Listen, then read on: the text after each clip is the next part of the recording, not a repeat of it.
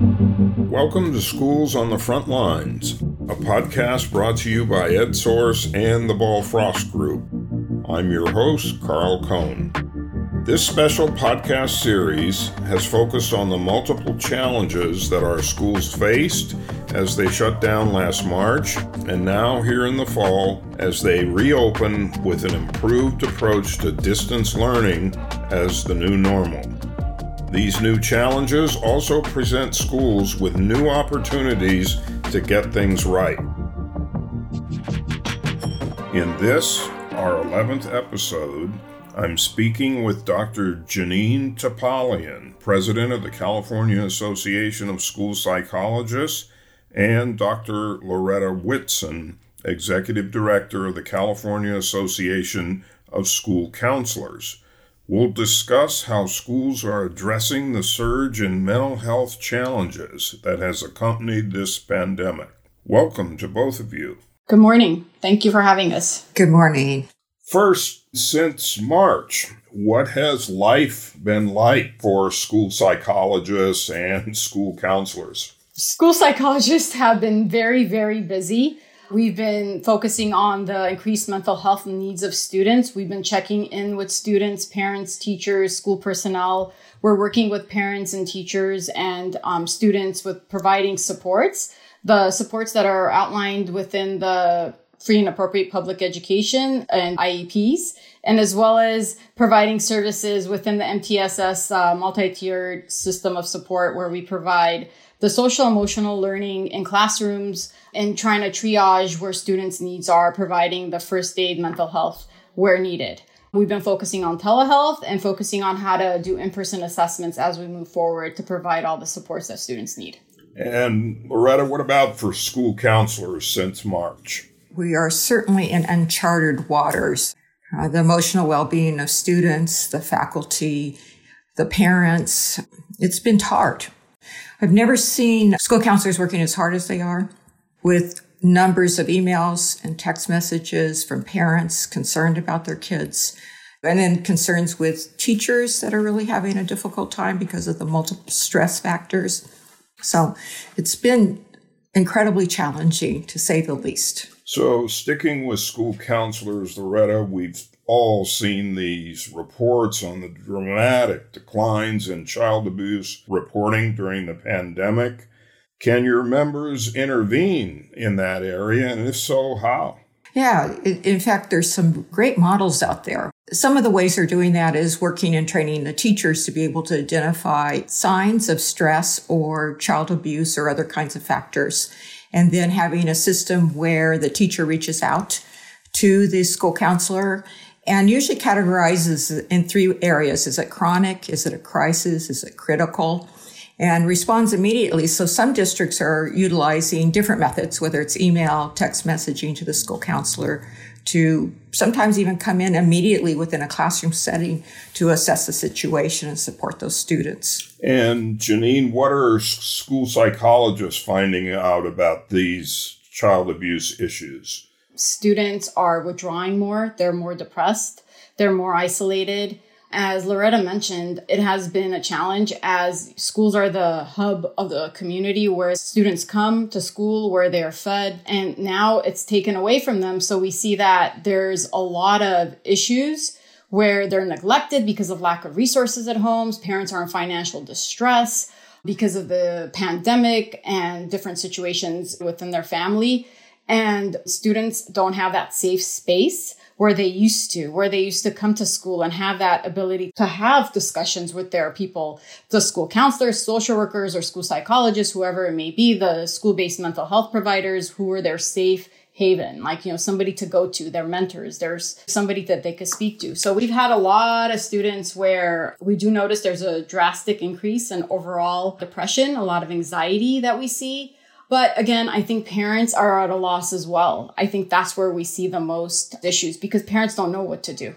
Years ago, when I was at a school site, one of my students who used to see me for counseling um, did end up actually running away from home and coming to school to see me because he was in danger. Now that's taken away. So where are these children going? What's happening with them? So we've had to reestablish all of our relationships and the rapport that we build with our students and our families because it's it's just different times. And my hunch is is that there's more child abuse issues going on, not less, even though the reporting is down. So that tells me that there's an underreporting of these issues and we're figuring out ways to try to be able to have students disclose so we can assist and help that family. And Loretta, I saw a report last night that 4 million acres have burned here in California. What kind of trauma might youngsters be experiencing from the many wildfires throughout the state? This is incredibly challenging. I've been working with the Santa Cruz and Butte County, and we see the families, but we also see teachers that have lost their homes. I know I heard about several teachers in Butte County that have lost their homes two or three times because of the fire issues. And so them coping and being able to operate a classroom is difficult too. And students usually respond differently than adults to crises. The presenting issues usually doesn't happen till maybe months later. We're seeing teachers first we're putting together some things to really support the teaching and the faculty and the administrators who are struggling. And then looking at ways we can support for students for a long period of time because the trauma will last for years, as we're seeing with other disasters that have happened prior to this time. Janine, what are school sites finding out about this issue of trauma associated with wildfires? even as being secondary trauma as students who are at home watching this on the news and seeing what's going on has been very traumatic and the students have expressed like a helplessness sort of feeling of not being able to help and do anything and and because of the pandemic and different things that are going on and as much as we try to reinforce their resiliency during this time, it has impacted them. And like Loretta mentioned, we've been trying to work with the teachers because I think that's where it starts as well. If the teachers are not able to take care of themselves first, then how do they go ahead and transfer that information to the students as well? So we've been working with students and families and teachers, but Carl, it's very difficult. And I'd love to add into that because one of the head scratchers for me was getting calls from our small school districts, which at least over 50% of our schools are small in that area. And they don't have the mental health supports that other schools have often when there's three, four, 500 kids in that school district. So what we've done, and this is in partnership with the school social workers and the school psychologists, is create a adopt a school program. So we're using our uh, emeriti, our retired counselors that can adopt a school for however long it's needed to help them get through this process, help bridge some of the gaps with the lack of mental health services on their campuses. I'm talking with Janine Topalian, president of the California Association of School Psychologists, and Loretta Whitson, executive director of the California Association of School Counselors. I know that you're both involved in a statewide planning group convened by State Superintendent Tony Thurmond to get mental health providers, social workers, counselors, psychologists together to talk about better delivery of services to struggling students and their families. How is that initiative going? It's going really well. And I really want to thank the State Superintendent of Public Instruction Tony Thurmond, for his insight. And he came from a background of social work before he went into the field. So he understands the value of mental health and the issues that is being faced. And I'm so glad that he's in this role. One of the things, Carl, that I say is that don't let a crisis go to waste. And I would say that this is one of those times where we are with school based and clinical based counselors together talking about students in a way that has actions associated with it. We're also talking about how to reach out to parents, you know. So one of the things that has come out is the ideas of doing videos to explain our different roles, which is sometimes a confusion for parents and even our staff members. We are looking at ways to reach far and wide, and the diversity of California makes it challenging. But the people at the table has been quite wonderful. And uh, we keep tackling different pieces of the puzzle in order to help bring the best services possible for mental health to all our families in California. In addition to the pandemic and the quarantine, you have this emerging issue of racial injustice in our state and country. What kinds of expertise can school counselors and psychologists bring to bear on this critical issue? I know for us as an association, we created a website that's just dedicated to the prevailing issues of 2020. It started off to be COVID. Then it morphed about racial disparity, about creating lessons that teachers and others can use in the classroom, really looking at ways that we can reach out and support. So we've done quite a bit of virtual training for all faculty members, and we've also created uh, resources to be able to help teachers know how to do lessons in the classroom to discuss that, really trying to open up where the barriers to learning are in regards to the disparities in our schools and be a resource for teachers and others. Janine. One of the things is that I, when I came on board as a president, I did create a committee called Social Justice. We've been actively working on providing professional development, as Loretta said, and working with our multicultural affairs and diversity committee as well to make different progress about social biases, racial bias, different things that are going on in the communities besides the pandemic. And also, one of the things that we're doing is we want to make sure that we're promoting the equity of all. We've known for years that our state lags behind other states in terms of the number of school psychologists and counselors per student Will this crisis change that? And what's your message to the governor and the state legislature about the importance of this critical issue? Janine?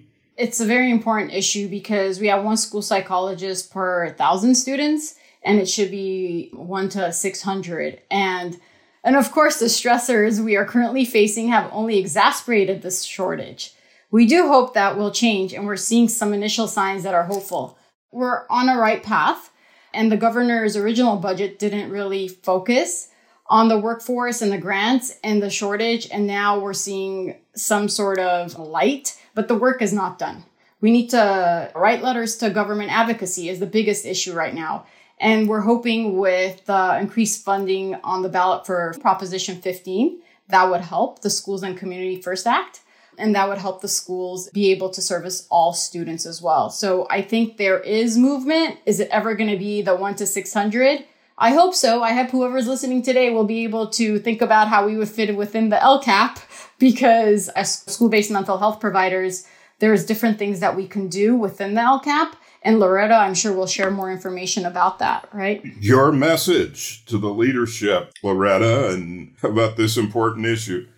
I'll start with the thank you that when we did institute the local control accountability plan and local control funding formula, we have seen a over a 30% increase in our workforce. That's about 3,000 more school counselors working in our schools.